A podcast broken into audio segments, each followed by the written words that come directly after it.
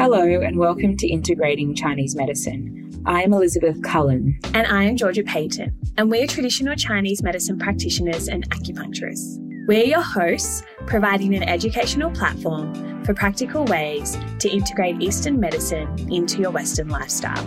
Throughout this podcast series, we will be discussing the benefits of getting to know our bodies in a practical sense and how to be an advocate for your own health. This podcast is intended as generalised health information only and was relevant at the time of recording. It is not a substitute for medical advice, diagnosis, or as a substitute for treatment from a medically trained practitioner. Guests who speak on this podcast express their own opinions, experiences, and conclusions. Welcome back to the first episode of Integrating Chinese Medicine for 2023. Today, we're going to start with a topic we are both very passionate about. Yes. And we talk about it a lot in clinic and treat a lot of women and promote it in the clinic as well. Mm-hmm. So, the fourth trimester, what it is and what it is from a traditional Chinese medicine point of view. So, in traditional Chinese medicine, the first month after giving birth is crucial and immediate to the future health of both mother and baby. So mm-hmm. the postpartum period begins straight after giving birth. And from a Chinese medicine perspective, it's seen as a time to rest, recuperate, and be supported. So not only the focus on the baby, but also on the mum. So from there, we need to plan ahead for the fourth trimester as not only does it support postpartum recovery, but it also, from a Chinese medicine perspective, focuses on the future menstrual cycle of the woman, fertility, and all the way up to menopause. So the practice is traditionally known as sitting the month. And in China, the phrase is Zuo Yue Zi. So it's often referred to as the gateway. It's the threshold between one way of being, so life before baby, and an entirely new existence, life with baby. The aim for spending dedicated time in this revitalizing in between space is that the mother will emerge more beautiful and rejuvenated than before. Yeah. And did you know, Liz, that in most traditional cultures, in mm. some way, shape, or form, women will rest for the first 40 days post birth? Yeah, right. So this tradition spans from parts of Latin America to Native American tribes and all throughout Asia, including India, Korea, and Malaysia, as well as throughout the Middle East, including Jordan, Lebanon, Egypt, and Palestine. Right, okay. So it's interesting that all of the Eastern cultures and other traditional cultures in the world do have traditional practices, whereas in the Western world that has been quite lost. Yeah. So um, we want to encourage some of these traditional cultures into our Western lifestyle. Definitely. And I think we both noticed when we were living in China as well, the traditional Chinese practices that were spoken of in the postpartum time and period, including the woman being confined at home yes. and not being able to shower. So it's a lot of tough love. Yes. Um, only eating chicken soup. Yes. Not being allowed to swim.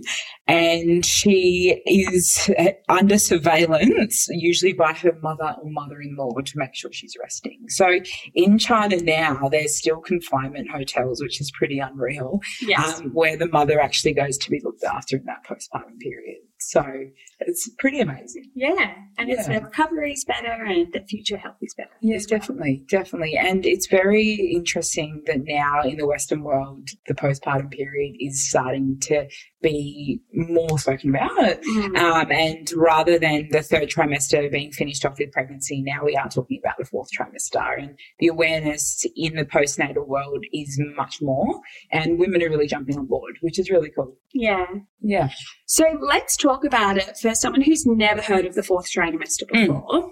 What are the five insights of reclaiming this wisdom?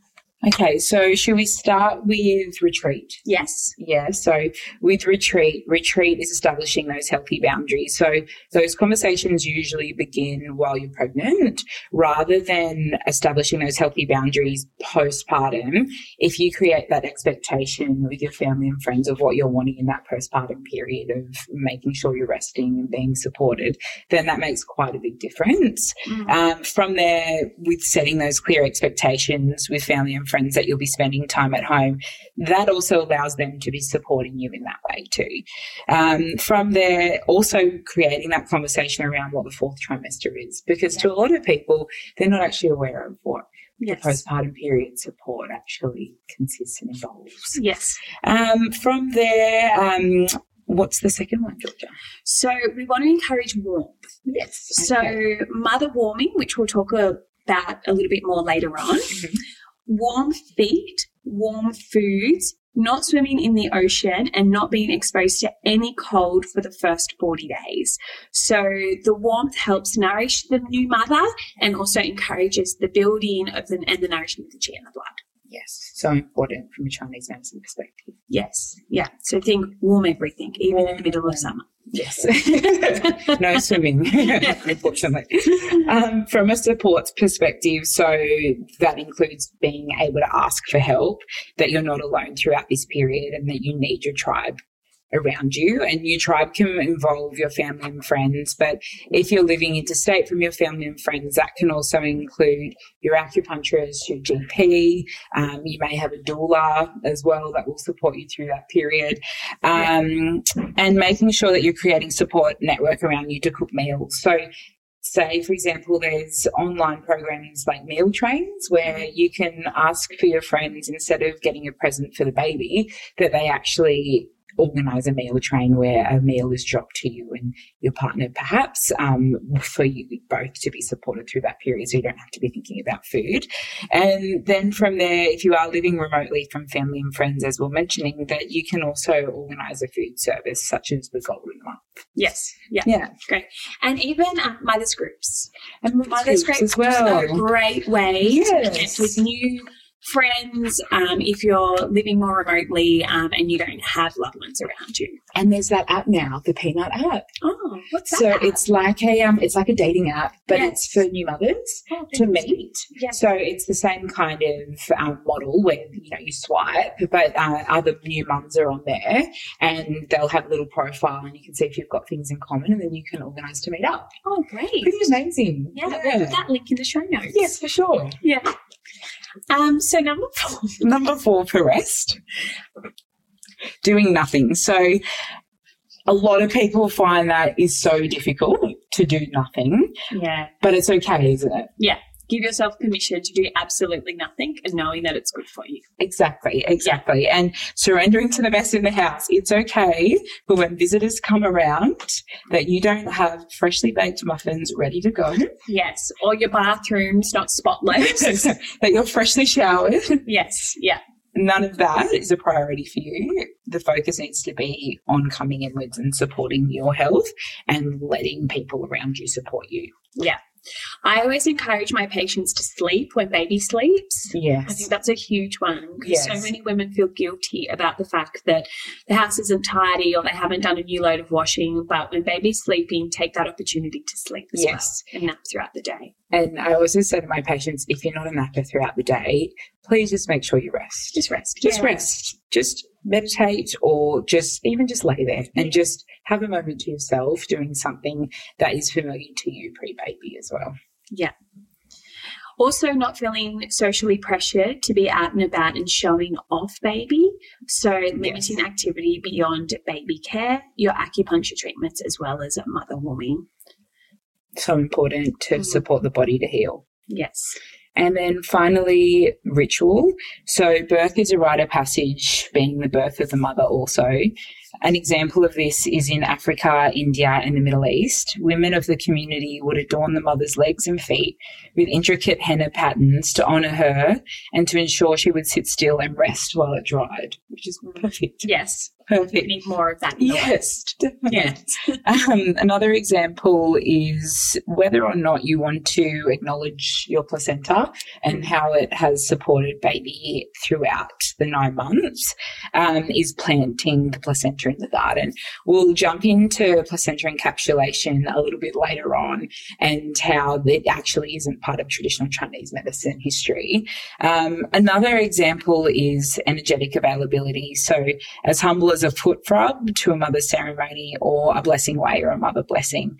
So, and modern way as well is the sip and see now. Sip and see. Sip and see, yeah. So sip and see is a um, a get together with your girlfriends post baby, and it's a time where you can all come together and meet baby, and that could always be after those first forty days. Oh, beautiful. Yeah. So you sip on tea and see the baby. Yes, Oh, I love that. yeah, or a champagne Oh, oh nice. after the forty days.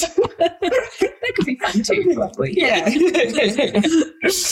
okay. Um, so from there, let's jump into how Chinese medicine supports treatment in the postnatal stage and what treatment actually consists of. Yeah. So um, here at the clinic, postnatal care treatment, um, so we look at TCM patterns of disharmony post birth. So what this can look like is deficiency of qi, blood, and yin. Blood stasis, blood stasis, sorry, um, and invasion of pathogenic cold and or wind. Okay. So ideally, treatment begins three days post birth. So that's when you begin the 30 days of tonification, which is seen as necessary to rebuild the blood and the chi lost throughout pregnancy and birth. Mm. So this concept of tonification applies to all women, not just those that feel exhausted following a difficult pregnancy or labor. And it, it's irregardless to the way that your baby is born, whether you Mm. have a vaginal birth or a cesarean birth. Yes. Yeah. So treatment in the clinic, which we'll delve into next, will look a little bit different for the way that you've birthed. But the concept of postpartum support is key for every woman who's birthed. Yeah. Yeah, yeah, that doesn't change. No. So, what does that postnatal tonification treatment and mother warming look like, Liz? Okay, so throughout labour preparation treatment, we'll teach a future to be mother, and possibly if they're having a, a birth partner with them, that um, we'll teach them how to use mother warming, which is a useful one off treatment given around day four or five post birth. So this is only for women who have a vaginal birth. Mother warming can't actually be used for someone who's had a C section straight away, although we can use it a little bit later on once the site started to heal. Yeah. Um, it can be utilised to energise women and aid their recovery and is well received by women after birth.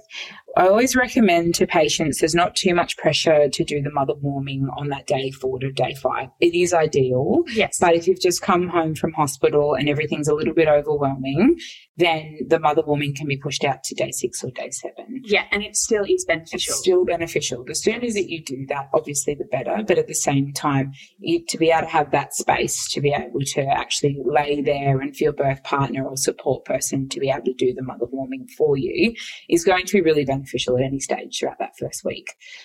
and so, what is Mother mother warming. Yeah. Just thinking mother warming. um, so mother warming Yes. is where we use moxibustion. yes. So moxibustion is a traditional Chinese therapy where the particular Chinese herb called mugwort is used. We recommend patients to use a moxa stick that is smokeless, so it's mixed with charcoal. And with that, what you do is you burn the stick and you leave the stick about two to three finger breadths away from the skin. And you're coming all the way up through to the navel and all the way down to your pubic symphysis. So just drawing upwards and downwards there and coming all the way out through to the ovaries. We'll give you a specific diagram to show you how to do this. Um, but with that, you're supporting the uterus to warm up again, just as Georgia mentioned before. One of the key factors in that postpartum period is warmth and supporting the body after that exposure to cold in vaginal birth and in a C-section as well. Yeah. Uh, so from mother warming there, then you're supporting the lower back as well. So we're coming through the kidney meridian and then coming through the sacrum. It feels divine Yeah and really nurturing for the new mother. really, really nurturing and it Yeah. will support recovery. So Yes. mother warming begins at home and then when you come into the clinic, then mother warming continues.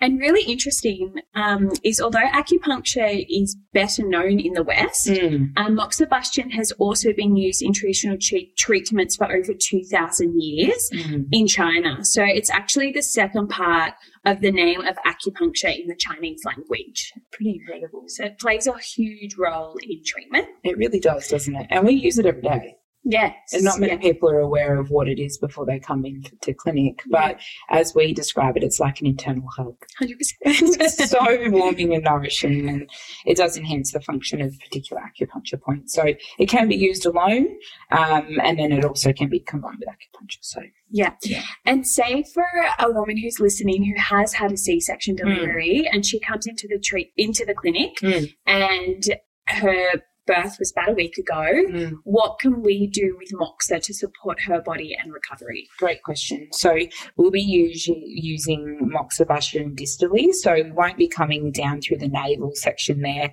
all the way down through to the pubic symphysis due to risk of infection through that initial stage as the wound from the C-section is healing. But we'll be using moxa on different points to build you back up. So say, for example, there's a point on the side of the leg, Zusanli, and excuse my pronunciation if it's incorrect, but um, with that point, it's a really nice nourishing point, stomach 36. Yeah. So we'll be coming into that point. We'll be coming into a nice blood nourishing point on the leg as well. And then we'll actually be using Moxa at the base of the feet on a really nice kidney grounding point to support the body and on the upper abdomen as well. Yeah, and completely safe. Completely safe. And we do teach our women and their birth partners when they come in for labour preparation, even for a planned C section or if you ended up with an emergency C section, of ways you can use mother warming at home in that initial week post birth on areas that are safe to use. Yeah, great. Yes. Uh, what do we go through in a postpartum treatment? Yeah, so um, following mother warming, Mm. um, so like you spoke about, Liz, we also do the acupuncture as well in combination with the moxa. And then we also talk about dietary therapy. So this can be utilized on a follow-up visit, approximately 10 to 14 days following the birth, to facilitate the body in building good quality chi and blood. And blood. And can't emphasize enough, bring the whole family in. Yeah, 100%. I love when mums bring babies in. So good. and we, we just love it to meet the babies, especially after supporting you for the last nine months, or if we saw you for that four weeks pre baby as well in labour prep. And to just at just making that note of if you can get anywhere in that first seven to 10 days, in addition to the checks for baby and yourself, it would be to come to acupuncture because timing wise, it's not only going to help your recovery from birth, but it's also going to help with breast milk supply as well. It's going to keep you nice and calm. And It's going to allow your central nervous system to be able to restore and have a break. Yeah. And as well as that, you'll have a good nap. Yeah, it's part of that giving yourself permission to rest. Yes, exactly. Yeah. Exactly. And it's going to help your mental health side of things as well. You know, from that side of things with the central nervous system, it's going to help to calm. And we will Yeah. jump into mental health a little bit later on too. Yeah, definitely. Mm. So, if we talk about the ways that a new mother can support or a mother can Mm. support um, her body through dietary therapy, Yes. Liz, what would we recommend here in clinic? So warm, warm, warm. Um, postpartum traditions around the world favour food that is soft, soupy, warm, moist, creamy, oily, and fairly mild, with a touch of sweet here and there. So for that initial period after birth, we're looking at foods that you can easily digest and foods that have already been prepared and they're in the freezer. Yeah. So we can whip them out in the morning, pop them in the sink, and they're ready to go for lunch and for dinner. Um, after the energetic expenditure of birth and almost 10 months of having your abdominal organs pushed into a tighter space, your digestion is considered to be a little bit slower and weaker than normal. And in Chinese medicine, we're talking about the middle jiao there, so the spleen and the stomach. So it's a time to eat gently for a while before getting back into how you usually used to eat. So in the Chinese medicine side of things, we need to focus from a traditional Chinese dietary therapy perspective on nourishing the yin, blood, and qi. And the way the food is prepared should be considered, like we mentioned. So, you know, when we're looking at postpartum care, we're wanting to support the body to be warm, which involves cooking foods by using a slow cooker, boiling and roasting, rather than eating those cold, raw foods. And that includes in summer. Yes, definitely. Yes. So, um, some of the resources that we recommend for our Mm. pregnant patients to prepare for birth in the fourth trimester is The Golden Month by Jenny Allison and The First 40 Days by Heng Ou. Yes, and we'll put those in the show notes as well. Yeah. The Golden Month is really beautiful it, by Jenny Allison. It, it exposes you to cultures all around the world and their practices for postpartum. And the first 40 days by Heng Ou is great because it's focused really quite a lot on Chinese medicine. Yeah. And a little tip, you can always listen to it on Audible as well Yes, while you're walking. while you're walking, which Yeah. is really fun, especially through that labour preparation stage of just going for your slow walks while, you're waiting for baby. And then you get a PDF. So of all the recipes, which is really handy. Mhm. And a recipe that um, we recommend to our Yes. patients, um, one that Jenny includes in her book, The Golden Mm. Month, um, is a soup that is prepared during the nesting period of the third trimester and it's frozen. So it's a chicken soup broth and it has traditional Chinese medicine in it to nourish and warm the body. So we want to, um, so in the fourth trimester, um, new mothers are recommended to have a diet only of chicken soup, like Liz said. Yeah. Um, so one month postpartum, and they do not re- recommend um, anything else Other than this chicken soup. chicken soup. Now, we know living in a Western culture, Mhm. it's not very practical and it's not realistic to eat chicken soup for 40 days. No, no. So, what we recommend is Yes, is making the chicken soup Mm. and then having that as a snack or as a meal um, with the addition of noodles or some vegetables as well. Yes. So once a day. Yeah, once a day. So the chicken soup, um, the Chinese herbs in this soup, um, they nourish qi, strengthen yin, and nourish blood post birth.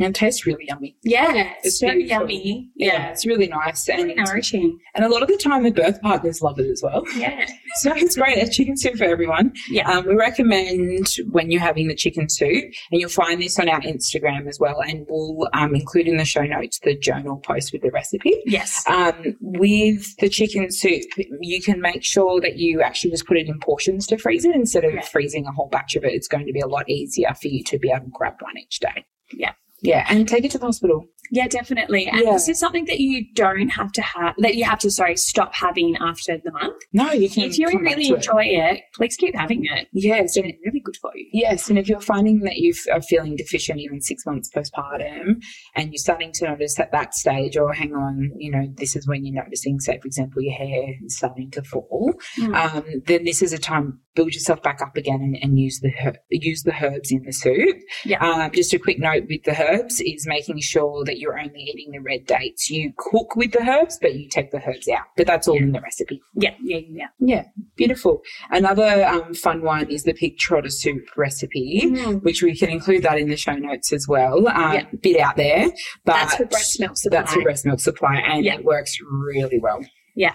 So Yeah. that's another option for mothers that don't want to take medication. Yeah. Exactly. Mm. Okay, and so from there, should we have a chat about placenta encapsulation? Yes, yeah. So lots of women come into the clinic Mm. um, and inquire about what placenta encapsulation is and our standpoint from a Chinese medicine perspective. So Liz, you've done a little bit of research into it and what have Yes. you found? So I'm very passionate to get this message across Mm. that traditional Chinese medicine does not support placenta encapsulation. A lot of uh, mainstream media will say that placenta encapsulation is really beneficial for women postpartum, uh, but there is actually no research to say that there is any benefit whatsoever. It does not increase your milk supply. And actually, the research that is coming out from the lactation consultants is actually showing that women who use placenta encapsulated procedures and eat their placenta or consume, sorry, consume their placenta, eh, they're actually finding there's a higher risk of postnatal depression and reduced milk supply. Interesting. Really, really interesting and something not to take as lighthearted because I've heard on a lot of other podcasts that, oh, look, do it if you want to, but if not, all good. But to be honest, I highly, highly recommend, strongly consider not doing placenta encapsulation because there actually is impact to you as a Yeah. new mum. And there's so many other rituals that you can be using to acknowledge and respect your placenta. And I've wrote a To support your body. to support your body. Yeah. And I've wrote a journal post on the Dao Does on this, so we can link that one as well. Yeah. Um, but yes, as you said, there's so many other ways you can support your body in that postpartum period that's really not necessary. Yeah, and to give listeners an idea of what the placenta is, Mm. we have to think about it as a filter Mm. to protect your baby. Yeah. So throughout our life and throughout our day, we absorb a lot of toxins, Mm. environmental toxins, and the placenta is there to protect the baby from those toxins. Yeah. So you birth your baby, you birth your placenta, and then what you're consuming is those toxins that Mm. protected your baby. In addition to the stress hormones that your body experienced through birth, which it needed to experience through birth to be able to support you, Which is a wonderful thing that it's done. brilliant, but Yeah. they're not hormones that you need to experience again in postpartum by consuming your placenta. So, Yeah. yes. Yeah. Alrighty, and then from there, we'll just uh, touch base on mental health side of things as well. Is yes, acupuncture and postpartum support is going to help from a mental health perspective, but Georgia, if a woman is finding that the baby blues are starting and Mhm. they're maybe they're not actually going away, um, what can a woman do and where can she reach out? Yeah, so that's a great question. Um, so, for a mother or a woman that is listening um, who is experiencing postnatal depression, first and foremost, checking in with your GP. Mhm. Another great resource if you're at home and you don't have access to your GP straight away, um, there's an online hotline called Panda. So, it's the perinatal anxiety and depression hotline. And that's a great resource um, for women who are experiencing low moods or anxiety post birth. Fantastic. And that's where partners can go as well. If they're starting to flag that maybe you are going to need a little bit more support for your partner, then this would be a good place to start. And Yeah. we'll pop that in the show notes as well. Yes, yeah. And if anyone's not sure what the baby blues are, Mm. so um, they can start anywhere between three to 10 days after the birth of your baby, and they usually last for two to three days. Mm. So, baby blues that last longer than two weeks may be a sign that you're developing postnatal depression. Mm. So, postnatal depression can develop any time from the first year after having a baby. So, it's important that you and your partner, along with your family and friends, are aware of the signs of postnatal depression and seek help if you feel you are concerned. Now, I just want to make a note as well postnatal depression is not only um, about the mother, it can also be the partner and the support person as well. Yes, So keeping an eye out for each other, just in case your partner um, is experiencing those ongoing low moods. it's a significant adjustment period for both of you. So, yeah, that's such an important point to make. Yeah. Perfect. Alrighty. Well, And aside from that, so um, from an integrative model of care, Mm. Liz, is there anything else that you would recommend um, for our new mothers?